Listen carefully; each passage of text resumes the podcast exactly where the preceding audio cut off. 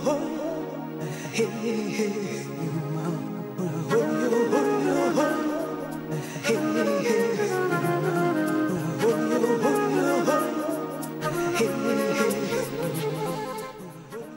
morning. I'm your host, Claudia Shamba, welcoming you to the May 17, 2020 edition of Ask a Leader. Primaries are being held in Pennsylvania, North Carolina, Kentucky, Oregon, and Idaho. And as I want to say, make sure, listeners, that your friends and family living in those places turn out to vote. With the anger and pain we feel, it must translate into electoral heft. And may I say, with the post election analysts, uh, when they attribute influences wheeled from the former presidents, the more interesting factor could be underwriting guys like Peter Thiel. Just, just pay attention to that stuff. So today, we continue California primary coverage as we hear from two candidates for the Orange County Board of Education Trustee Area 2, inside which UCI, KUCI resides. This election is the final. There will be no runoff. So, other reason why to hang out close down to the ballot this June 7th primary election. The new boundaries for the Orange County Board of Education were redrawn in 2020 and include Seal Beach, Rossmoor, Los Alamitos, Cypress, Huntington Beach, Fountain Valley, Costa Mesa, and parts of Newport Beach and parts of Irvine. Irvine, that's mainly south of the I 405. The first candidate we'll hear from is Martha Fluor, former Newport Mesa Unified School District Board trustee, former president of the California School Boards Association, and former school special ed teacher. In the second segment, we'll hear from Mari Barke, Orange County Board of Education incumbent and staff member of the California Policy Center. We'll be right back.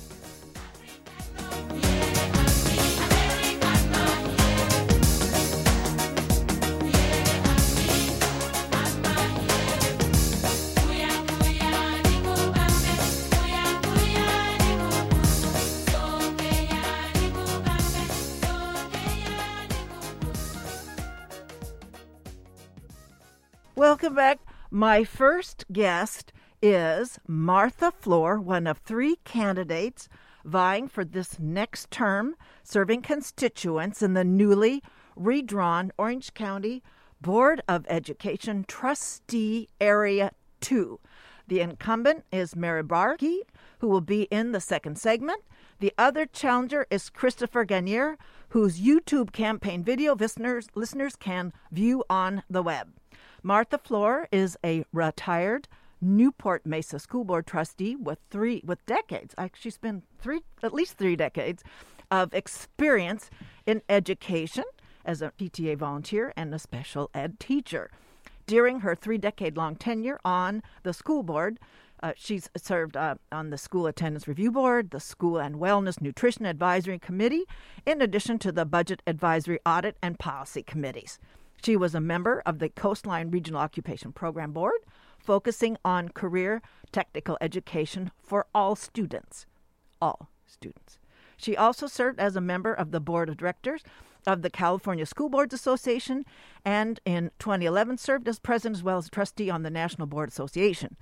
She's also served as council representative and PTA president for Monte Vista High School, football and cheer booster club member, and as an after school enrichment instructor, member of the foundation board for the Children's Hospital of Orange County, that's CHOC, folks, and is a Girl Scout leader in Newport Mesa. She completed her bachelor's degree at San Diego State University in social sciences and education. She joins me in studio today. Welcome to Ask a Leader, Martha Fluor. Thank you, Claudia. So, and I am I'm I'll do this now before I forget the end. I always thank people that are running for elected office. That's doing us a huge service. So I'll do that right now and I'll do that with the second segment too. But first, while the Board of Education doesn't have the power to mandate curriculum or COVID 19 regulations, it does have final say on the school charter school applications in Orange County and approves the annual budget for the County Department of Education. I'd like for you, Martha Fluor, to quickly just give us a brief tell of our, to our listeners what is the purview of the Orange County Board of Education. Um, the primary purview is is threefold, really. Uh, first of all, um, they are um, required to educate our most vulnerable students. Um, those are the students that are in foster care, um, our incarcerated youth or in the juvenile justice system, our homeless youth, uh, special education, and those students that have been expelled from um, local school districts because of some of the infractions and the requirements set by the state of California. That's one. Uh, the second one is that they are an appellate body.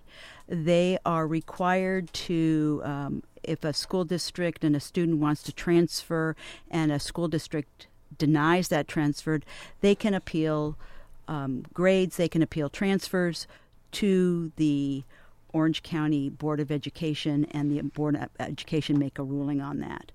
Um, as well as there are char- they can they can rule on charter school appeals, as well as um, any district sort of inter-district disputes.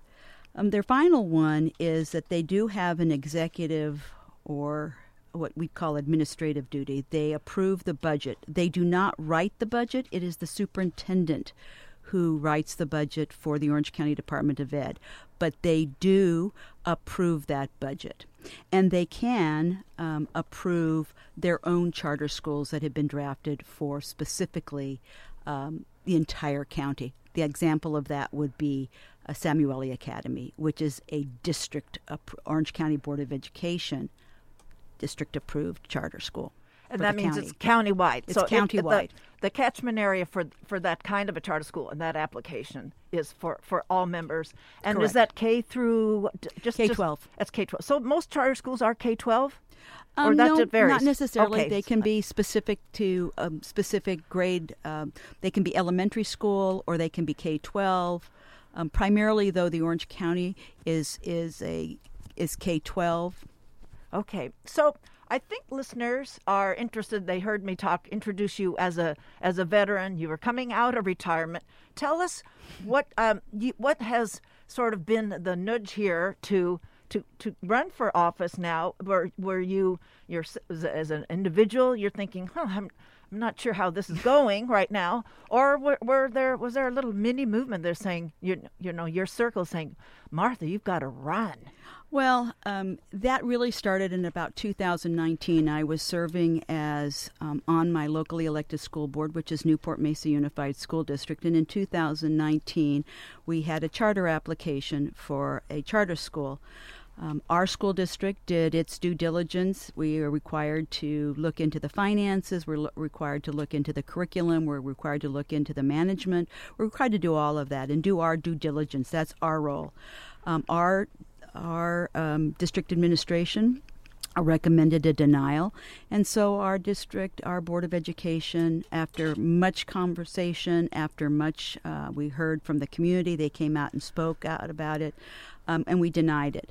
Um, they immediately appealed to the Orange County Department of Ed and to the Orange County Board. Um, again, it went through a rigorous um, vetting process, and the Orange County uh, Department of Ed staff um, also recommended a denial. They did not feel it was up to the caliber. Uh, they took public comment, and as a result, uh, this um, the current board, with the exception of Beckie Gomez, uh, elected to approve it over the objections of the community members, over the objections of our district. Um, since that time, they've had numerous problems with that. And so in 2019, I started thinking that this was unconscionable, the way they treated the public. Um, there was no disclosure. And so basically, I flunked retirement. And in 2021, um, decided that I would take a look at it. Um, then some circumstances occurred, and my husband passed away quite suddenly. Oh, not I of not of not of COVID, but I am so was- sorry. I didn't. Oh my goodness. Yeah, so My um, condolences, Martha Thank you. Fluor. So I stepped. I Oh. stepped. I really did step back and decide. No, this is. I. It's not the right time. I have my five children, and then um, things got started getting significantly worse um, from my point of view. In terms of going, I went to the meetings, and they started um, a lot of fear mongering.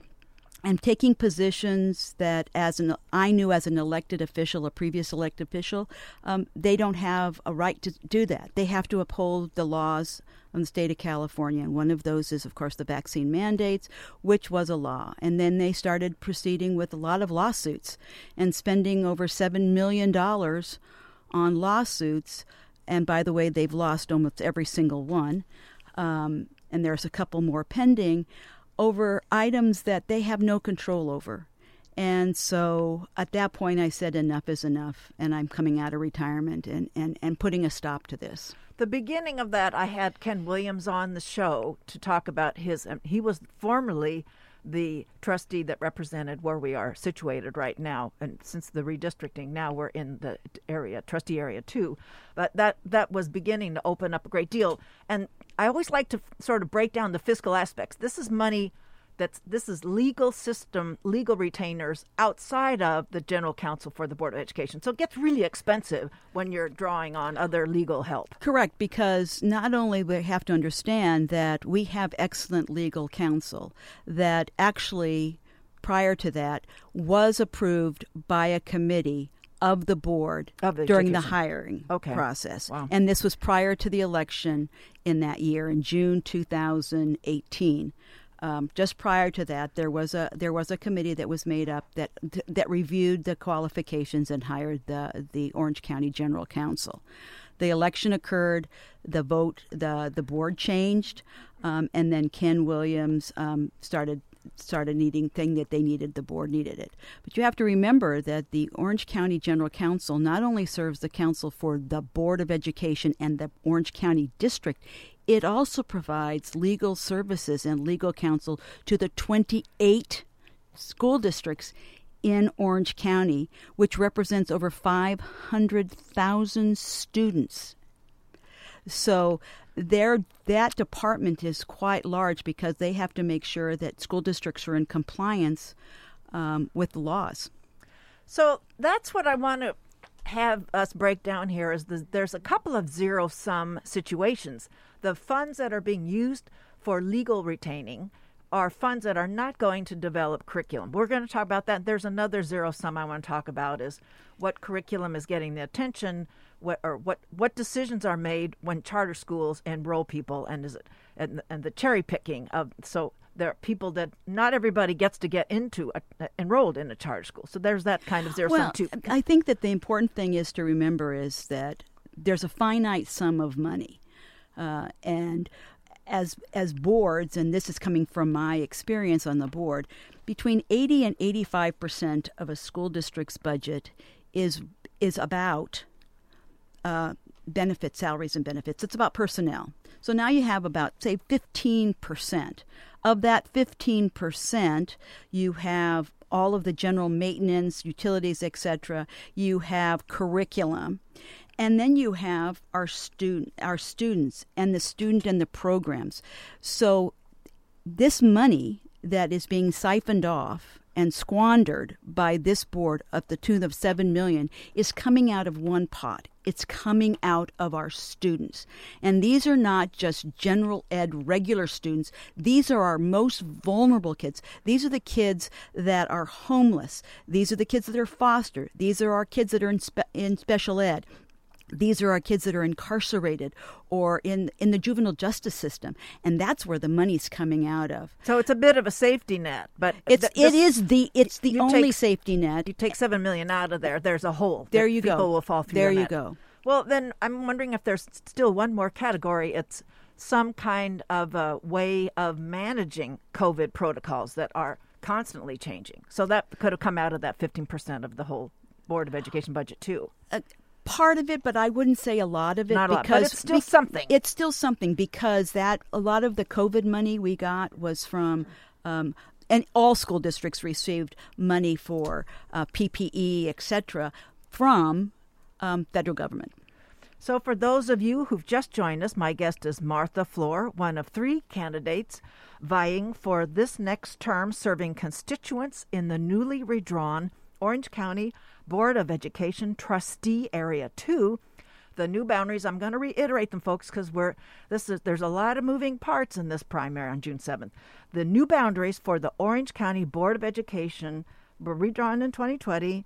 Our area two, where this station is located, and also includes Seal Beach, Ross Rossmoor, Los Alamitos, Cypress, Huntington Beach, Fountain Valley, Costa Mesa, parts of Newport Beach, and mainly the part of Irvine south of the 405. So West Park's picked up a little bit, and there's a few other neighborhoods, but mainly that. So, shall we break down, maybe use as a case study, the Orange County Classical Academy was a, a major project, and it was, I don't know where it was originally based, but they were there was first the application and then there was the application for it to be a county-wide system. So do you want to walk us through the process toward which to, to illustrate how the Orange County Board of Education has processed that and the stakes that are involved in the, the, the interested parties that were going to benefit, that have benefited, will benefit from that institution being ratified inside the County of Orange. Sure. Um, the original Orange County Classical Academy was established in the Orange Unified School District. It was an application, it was approved on a very slim vote of 4 3. Um, and they have been operating. It models itself and its curriculum after. Can I just step back? When the four three, that's there are five members of the Board of Education, but four three is meaning the board on that, that in on Orange Unified. On that board, I believe Orange Unified has a seven-member board. So Is that's that the board. We want to make sure we're yeah. So distinguishing. there's a se- several districts are uh, most districts are five-member boards, but Orange Unified, I believe, is a seven-member board, just like Newport Mesa. So it was approved on a four-three vote. So they have been operating in Orange Unified um, for a number of years. They subscribed to a curriculum that was founded by the Hillsdale College, which is a small Christian college in in um, Michigan. Well, it's not that small. It's a it's part of the whole DeVos family sort That's of correct. trust. I mean, this is a this is pretty big because I'm I'm just wanting to have people keep in mind the charter school sorts of proponents, supporters, alliance. This is the same group that had taken out in on May 8th in the New York Times a full page ad the National Alliance for Public Charter Schools. So it's you said it's a small system, but it's really it's quite uh, it's got a lot of capital that is allowing it to sort of reach out and uh, extend this network into from from Michigan to other places around the country. And Correct. Orange, the city of Orange is now one such case study. Correct. And it was founded by um, uh, Dr. Jeff Barke, who is Mari Barke's husband, and she sits on, she is a current member of the Orange County Board of Education and my opponent. Her husband also sat on the Los Alamitos board and then lost his election. So it was established by uh, and approved and has been operating in Orange uh, Unified. A couple of the other founders are uh, Mark Bucher, who is on the um, who is the chair of the and founder of the uh, California Public Policy, um, and Mari Barke is uh, uh, an executive with that board um, and committee, and it's an ultra conservative uh, think tank as well as uh, there's a, another gentleman on there who's running for the state superintendent, uh, school superintendent of schools, Lance Christensen. He is running against Tony Thurmond, and as well as Stefan Bean. He is also an uh, um, affiliated, and he's running against Dr. Al Mijares. So it's quite a, quite an That's the inter- county it- superintendent. correct, and it's so it's quite a um, incestuous sort of relationship. Um, then uh, Dr. Barke and his his colleagues decided that they wanted to expand their reach, um, and so they applied to become a a county-wide charter. And so, after much discussion, um, Mari Barke did as required. She did abstain from that vote. Um, she did not leave the dais, but she did abstain from the discussion. Was she was that would have that been a better side of valor to have left the dais? she should have left. The, that's my opinion. She should have accused herself and left. She did state that she was um, there was a conflict there, but she should have um, removed herself because you know. Um, Facial expressions, nodding, um, can be interpreted as Well, there's power in in presence. Correct. Okay. So, uh, and it was approved. It was approved on a 4 1 uh, vote. And so now the Orange County Classical Academy will be extended to a couple of other districts and we'll start m- moving into a couple of other districts. And that's a K through 12, that particular That's correct. there. And so is it, and the their, the curriculum they take from the Hillsdale system then? So it's like if, if we know one school, we know them all pretty much. Correct. So um, the charter school, do, do they have enough of a record that people know what kind of enrolling, uh, what kind of students are joining here? Because I, I'm, this is the other asymmetry I was going to, or the other zero sum I was going to talk about is that charter schools make their own selections of who's enrolled. If I had a child that had an individualized uh, education program because of learning sorts of deficiencies, now is that going to encumber my getting a child enrolled in a charter school like Orange County Classical Academy? How does that work? Technically, the law states that they are supposed to have equal access and allow for enrollment, but we don't know. Um, we do have. We know that there are some schools that accept uh, special ed kids um, and provide those. They are mandated to provide services for those students, and most of the time, those mandated services are coming from uh, the local uh, district in which they are where where they are. So just refresh us about the well, it's just another kind of a zero sum situation. So the funds that are supporting the charter school does what does that do for the the district where they're located? The available public school funding. Okay, um, if a locally ado- school district. um, Let's say oh, City of Orange previously. If if the city Or of Orange, Newport. the city of if the city of uh, if the district school district of in Orange Unified or Newport Mesa developed and homegrown and approved a locally charter school within their district for their students, um, then it's it's it's managed. Its oversight is strictly for the students in the Newport Mesa or in the Orange Unified School District. Kids can go go there uh, from other apply to go to that school, um, but it basically is managed and overseen by the locally elected school board and the and the staff. The other charter is, for example, Isaac. Isaac or the Irvine, I think for, for your listeners, the most important one that is occurring right now is the Irvine International Academy, um, which was established and approved uh, about a year ago. Um, in Irvine, it was a dual language um, Mandarin program, charter school, um, that the Irvine Unified School District denied. This was one that went to the county. Again, uh, the county, uh, the entire county department that has about 20 people overseeing uh, the charter school division within the county, um, recommended denial. They did not feel it was a, a substantial program. There was some questions about their their management, who who was who were qualified teachers, et cetera, et cetera, and they recommended denial. Unfortunately, this board uh, the approved Orange it. County Board of Education. The Orange County Board of Education approved this charter, and now um, everything is coming to roost. They have the the director has been removed. Um, he's been placed on leave. We have numbers, and I've been at the board meetings where um, the city council has been getting involved because the citizens of that, the the parents of that school have uh, called the have called, gone to th their own city council members, uh, Anthony Kuo, as well as well as Farrah Khan, uh, complaining about some of the issues that are going on. Um, it's come to the board a number of times, um, and as one of the staff members of the Orange County uh, Department of Ed, that it's been unprecedented. They've had over 30 complaints. And again, um, and so that money, um, it's now a county charter, but it's in a school district. So the county now has the responsibility.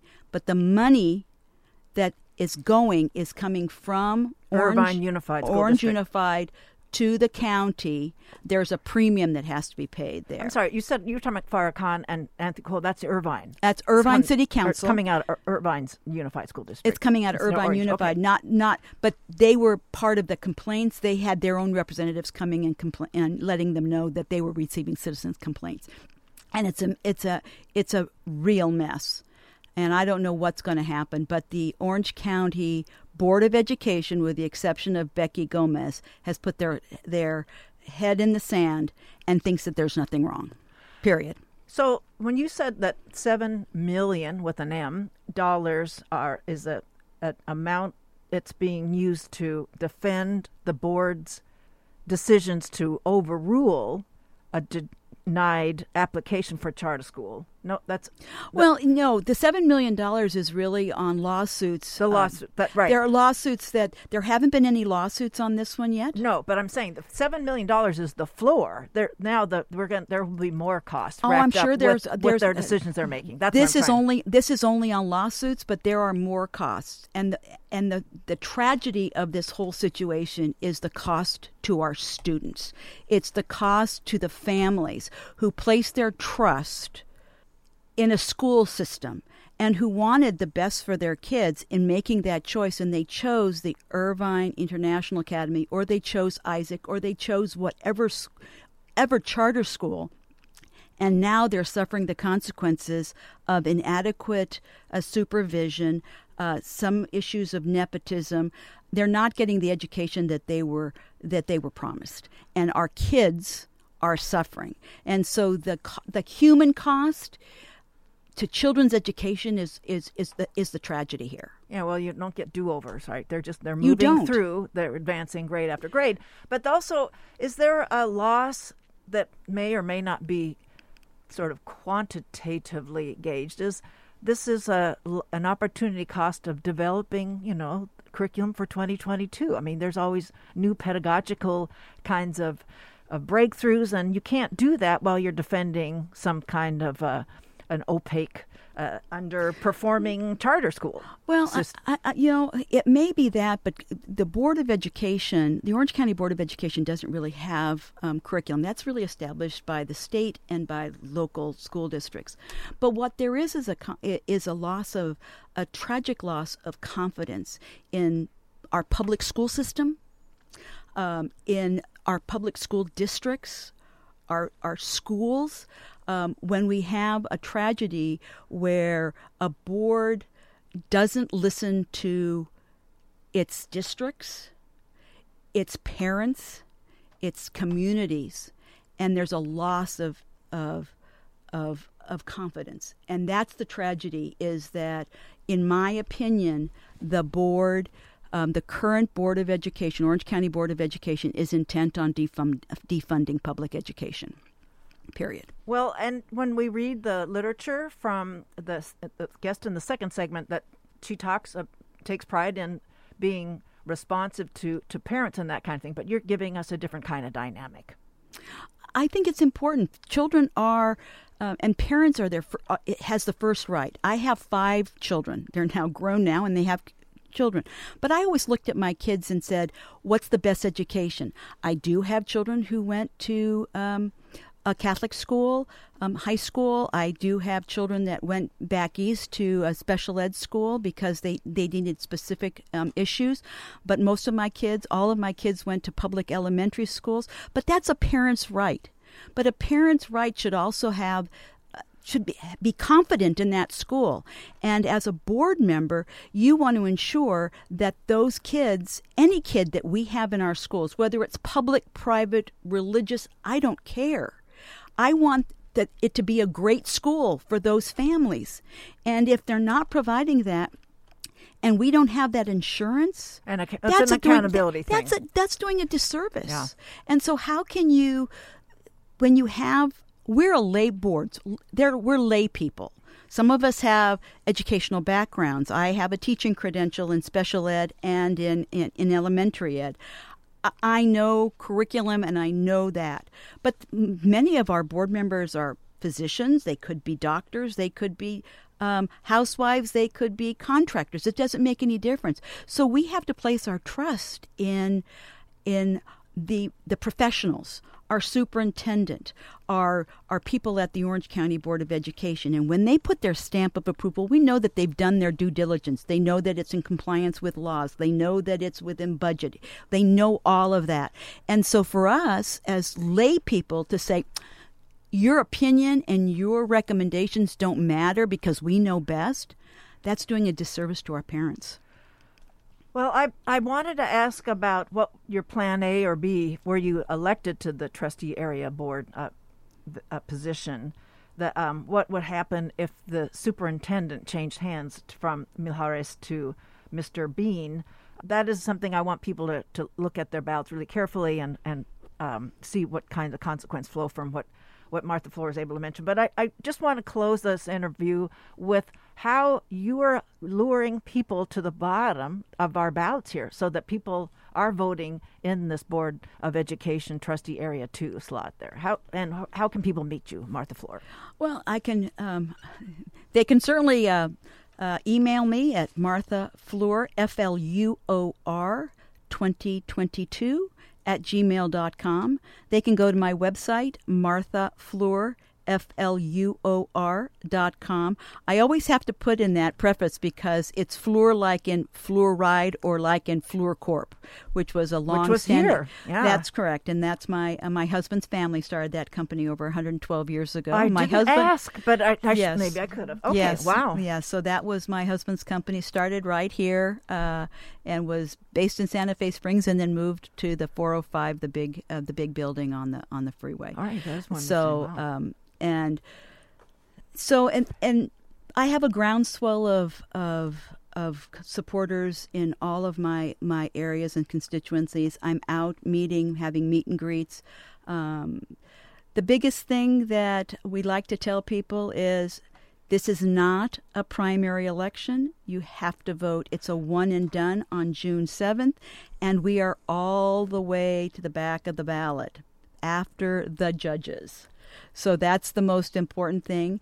And That's page each- four there. Page, well, on my ballot, it's page four. Yeah. Um, and the critical is that there are there are three contests up um, within uh, the the board positions. There's District Two, District Five, which also which is just Shireen Smith, and she also has a portion of Irvine, um, and and myself in District 2. But Al Mijares, Dr. Al Mijares, is the superintendent. He is also running for reelection, and he is on every single ballot in in the county because he is uh, he's a county-wide. So I'm just encouraging everyone. Um, certainly, my phone number is listed on my website. They're certainly willing. Um, they can pick up the phone and call me. I'm very accessible. I'm happy to meet with groups individually, answer their questions. Um, I respond to emails. Um, and I visit schools on a regular basis. I'm so proud of our schools. Um, something that, that I hope to bring back to our board is a sense of pride, a sense of transparency, and a sense of, of listening to our parents, all parents, um, and visiting our schools. Well, Thank thank, you. There's a whole lot more to talk about. I, what my emphasis was the structure. I know everybody's aware there were a lot of massive challenges to schools performing during the pandemic. We could not get to that because we could we really had to be very thematic. So I want to thank you, Martha Fluor, for taking the time to be in studio with me today and again for running for office. Thank you. My guest was Martha Fluor, running as the Orange County Board of Education Trustee Area 2. The, and uh, then, as she said, it's one and done. June 7th is your one opportunity to vote for this. Thanks again. Thank you so much. Stay tuned. We'll be back in the second segment with the candidate that she is opposing. That is Mari Barke. Don't go away. Stay close.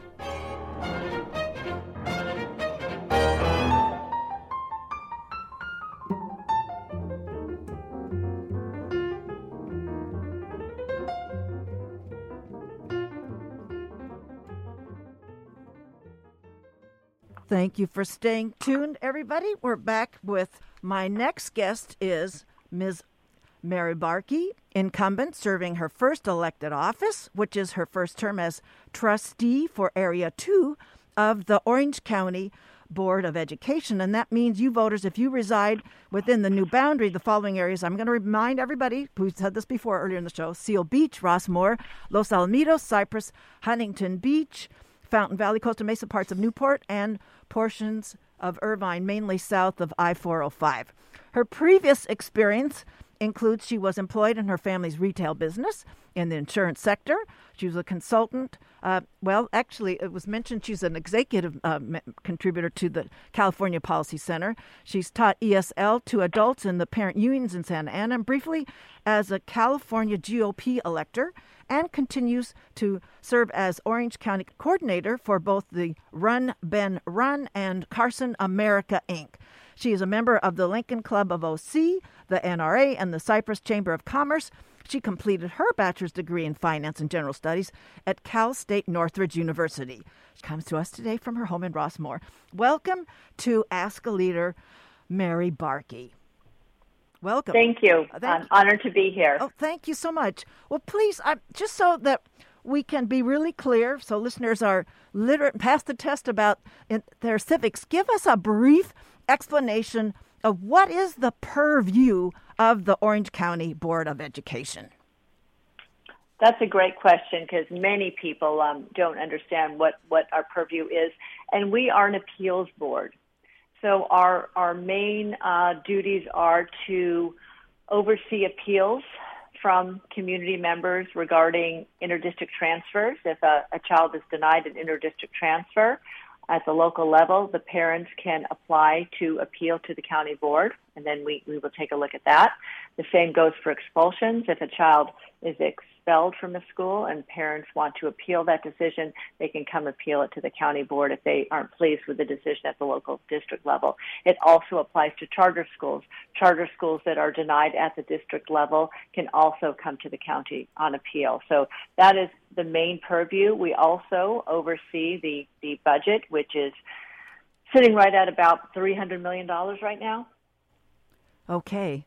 Thank you. So at the, the top of your achievements that you post on your website, Mari Barke, is the is the topic of charter schools. I'm just going to quote it: approved four new public charter schools and the material expansion of several of our existing charters, including moving the largest Orange County charter under the umbrella of the county as authorizer. So, is this your main sort of agenda for your second term?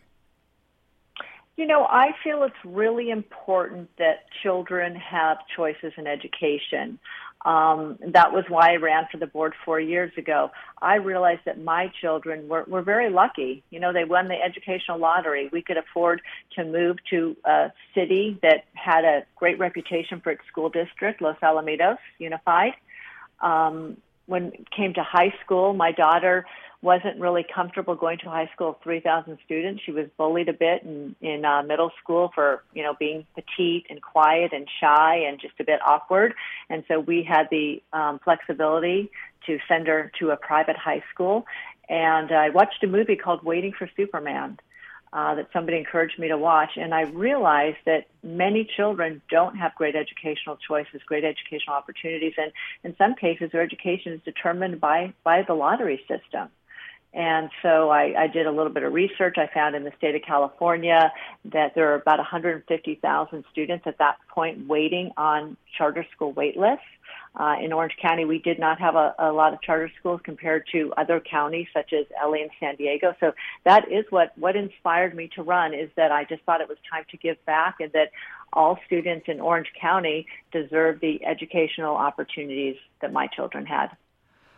So we're in the first segment. We talked about the communication that uh, that unified school districts have their their direct conversations with parents, and you have a you have a different kind of a parental conversation that you're having that you're you're tapping what their their priorities are.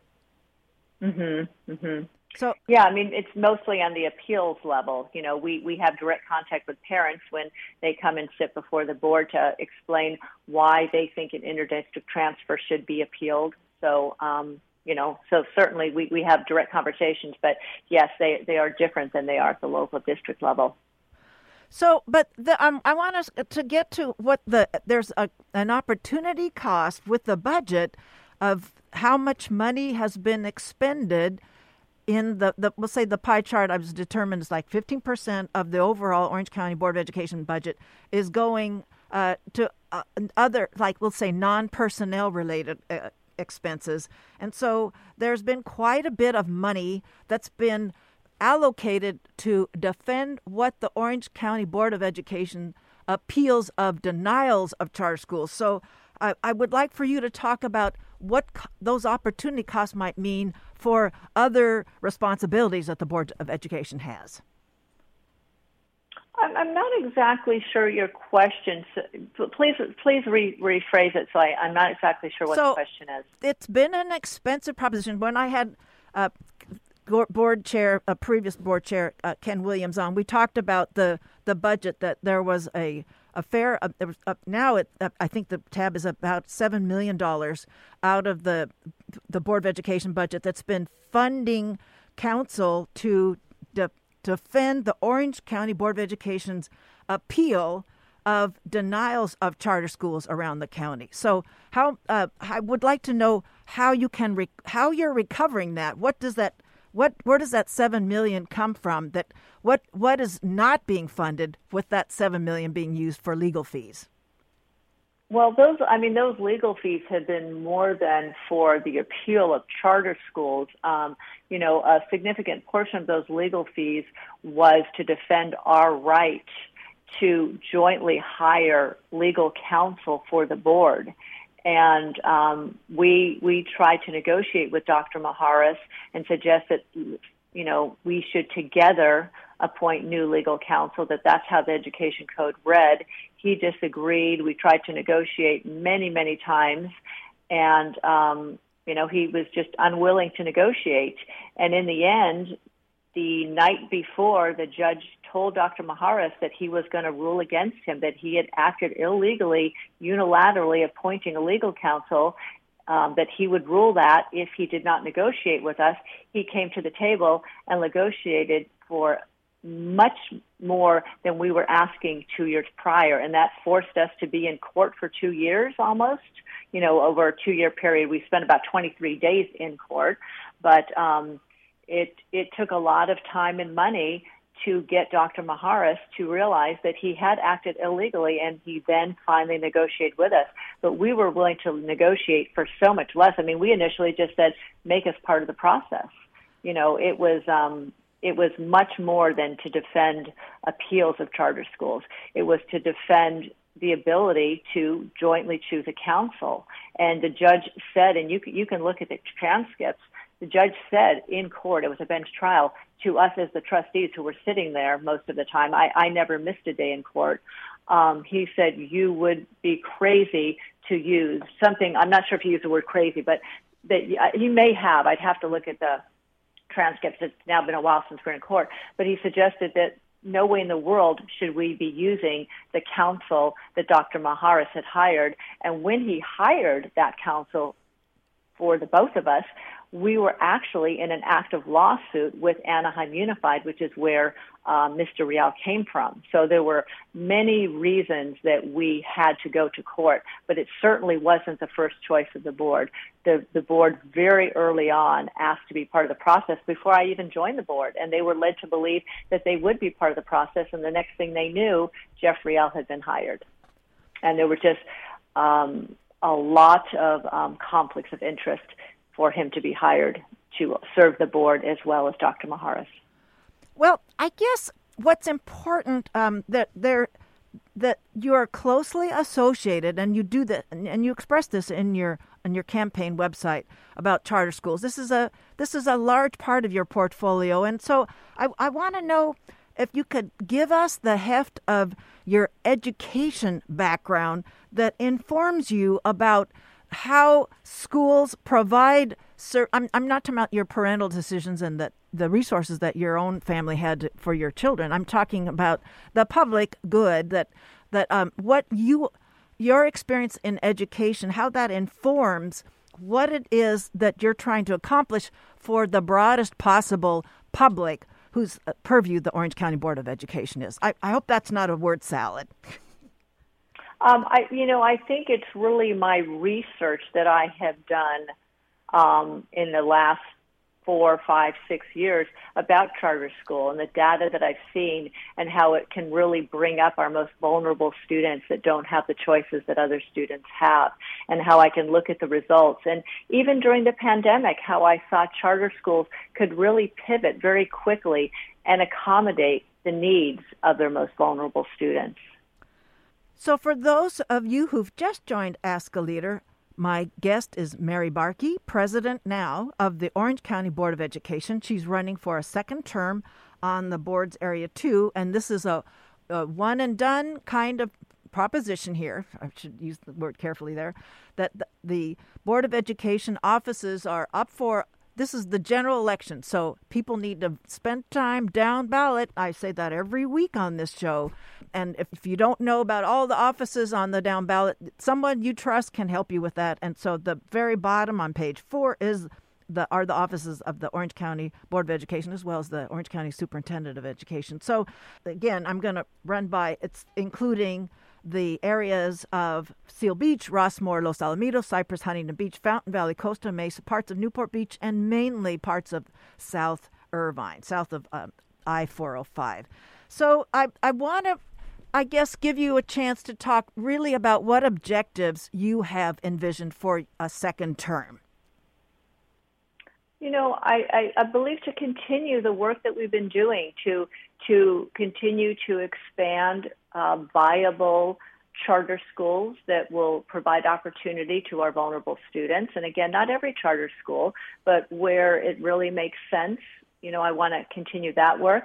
I want to continue to um, make parents aware that we are there also for the uh, appeals process with interdistrict transfers and expulsions. We don't see many expulsions, but we do see quite a quite a few interdistrict transfers. And um, you know, the the letters and emails that I get, I guess it's really emails from parents, you know, following an interdistrict transfer, how the decisions that we make you know, have changed the trajectory of their child's life. That, you know, all students aren't the same and, and just because they move into a neighborhood, you know, the best the best school isn't always the closest one to their home. Just like at night when we want to go out for dinner, you know, just because McDonald's is the closest restaurant, it doesn't mean we're always going to go there. We might drive an extra few miles and go to In-N-Out Burger or, you know, a few more miles and, and go to Hof's Hut or whatever we might do. And so I think parents really appreciate that we look at each student individually and don't just decide because a person lives here that they have to go to school there because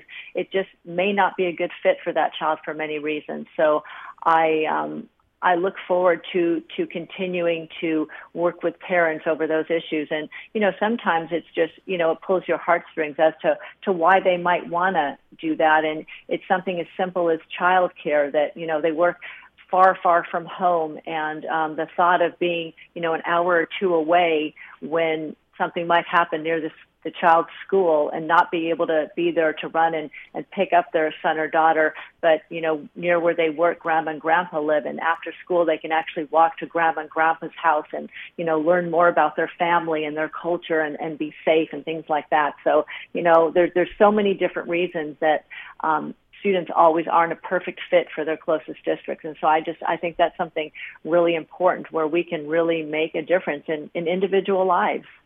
Well, I want to. There are a number of topics. I'm not sure we're going to get to uh, squeeze all these in in a, sort of the shortest hand. I can give the questions and maybe shorthand answers. But um, I the concern about charter schools is that how how transparent are they in enrolling students? If, uh, if I had a child with special needs, how do I know that they were uh, not enrolled? That you did you decided not to enroll them in a charter school uh, with the kind of transparency that um, is to the extent that charter schools are transparent about whom they're enrolling. How do I how do I know how that works? How can I see that decision being made? Well, if if there's room in the charter school, if the charter school is not full, they take all comers. They don't they don't turn away anyone. So it, it's as simple as that. So you know, if there's a spot, your child has to be enrolled. Um, if for some reason the school has a wait list, then it'll just be a lottery. It'll be the luck of the draw. And and that to me is what's so sad is that a child's education can actually depend on a lottery. You know that that there aren't enough schools to accommodate the children that want to be in those schools. So it's it's very transparent. So, well, um, uh, we'll we'll leave that there. Um, I'm sure there's a lot of uh, back and forth that you've talked about over the years. I, am not the first one to bring that up. So, I I want to talk about in the earlier interview we are talking about some some asymmetries, and I, I in your support, the endorsements and your financial support in your campaign there is a considerable amount of resources coming from the charter school, sort of the pipeline from the Hillsdale system to uh, other the National Alliance for Public Charter Schools. I mentioned they they took out a full page ad in the New York Times on May eighth. That's a lot of money. I checked out. It's like that's it was maybe two three years ago. That was a two hundred fifty thousand dollar ad to take out from the National Alliance. But I want to um, t- I want you to speak to the the main financial support you're getting that is that we can expect is going to be a part of your campaign now and accelerating going into June 7th. So you're speaking about National Alliance for Charter School ad. Did somebody take out an ad for me that I'm not aware of? Because I'm, I'm not aware of that ad. Is, well, there was mentioned. There was a great deal. I'm just saying that how the deep pockets are in the charter school pipeline locally, regionally, and then nationally we could see that. So I just wanted to know where where is your main financial support coming in your campaign because it was it was considerable amount going into your your election for your first term. It was like 5 to 1 spending against your opponent. Yeah, I mean, I don't, I don't know anything about the National Alliance, so that I, I know nothing of. If you do, please send it to me. As far as Hillsdale, I've not received any funding from Hillsdale. That's you know that's a that's a college. They have a charter school program. They don't, as far as I know, fund or support or help campaigns. They they help you know start up charter schools and they you know educate college students. But I don't know of any funding that comes from Hillsdale as well. Well, uh, we are seeing connections with the California Policy Center that with with which you're affiliated, and with the Hillsdale. So I'm going to ask consumers of our uh, electoral system, our voters, to to to investigate that because I think it's a really important thing. So, um, and how are you luring the voters to down ballot? It's, uh, it's something I ask everybody on in this election, this primary. Um, by by uh, going door to door. I always believe personal contact. I love to talk to people um, so they can meet me and ask me questions. Yesterday, I had a great conversation with somebody who, uh, it's funny, he he described himself as being very liberal and really not liking charter schools, but wanted me to change his mind. And I told him why I believe in charter schools. And, you know, he told me why he moved to the neighborhood he did. And it was because of the schools. He had three, you know, young, beautiful daughters running around. And I said, well, and I said, that's precisely why I'm, I'm for charter schools, because not everybody has the opportunity that you do to move to a school district that you're comfortable with that has great schools. And I looked at his, girls and they were just adorable. I said, you guys are lucky that you have a dad who really cares about you and asks me all these questions and, you know, make sure that you guys have a great school. And so I believe that's the way I get people to go down ballot is to walk door to door and talk to them and let them ask me questions and sometimes we agree, sometimes we don't. And I think that's the great thing about America is we don't all have to agree. And um, you know, but I always want to be open to talk to people and let them know why why I am running for office. Well, I want to thank you for your time. I have always more questions than I have time, and we thank you, Mari Barke, for your time today. Thank you for having me on. I appreciate the time. Have a wonderful day. Thank you, and my and thank you for running. My guest was Mari Barke, incumbent running for another term on the Orange County Board of Education's Area 2, which includes, as I, have already mentioned, all this. So this is a one and done. Folks, if you don't vote now, th- there is no general election. This is the general election. So uh, I'm reaching out to all local candidates for uh, the rest of the June primary. Not everyone has called back, and I'm talking to you, Claude Parrish, Pat Bates, Kevin Muldoon, and even Claudia Petri Norris. That's my wrap for next week's show. DA candidate Bryan Chehock for starters. Talk with you next week. Thank you for listening, everyone. And remember to register and then confirm. May 23rd is the deadline, but the same day voting in voting centers and your provisional ballots being counted later is also a possibility. Thanks again. Bye bye.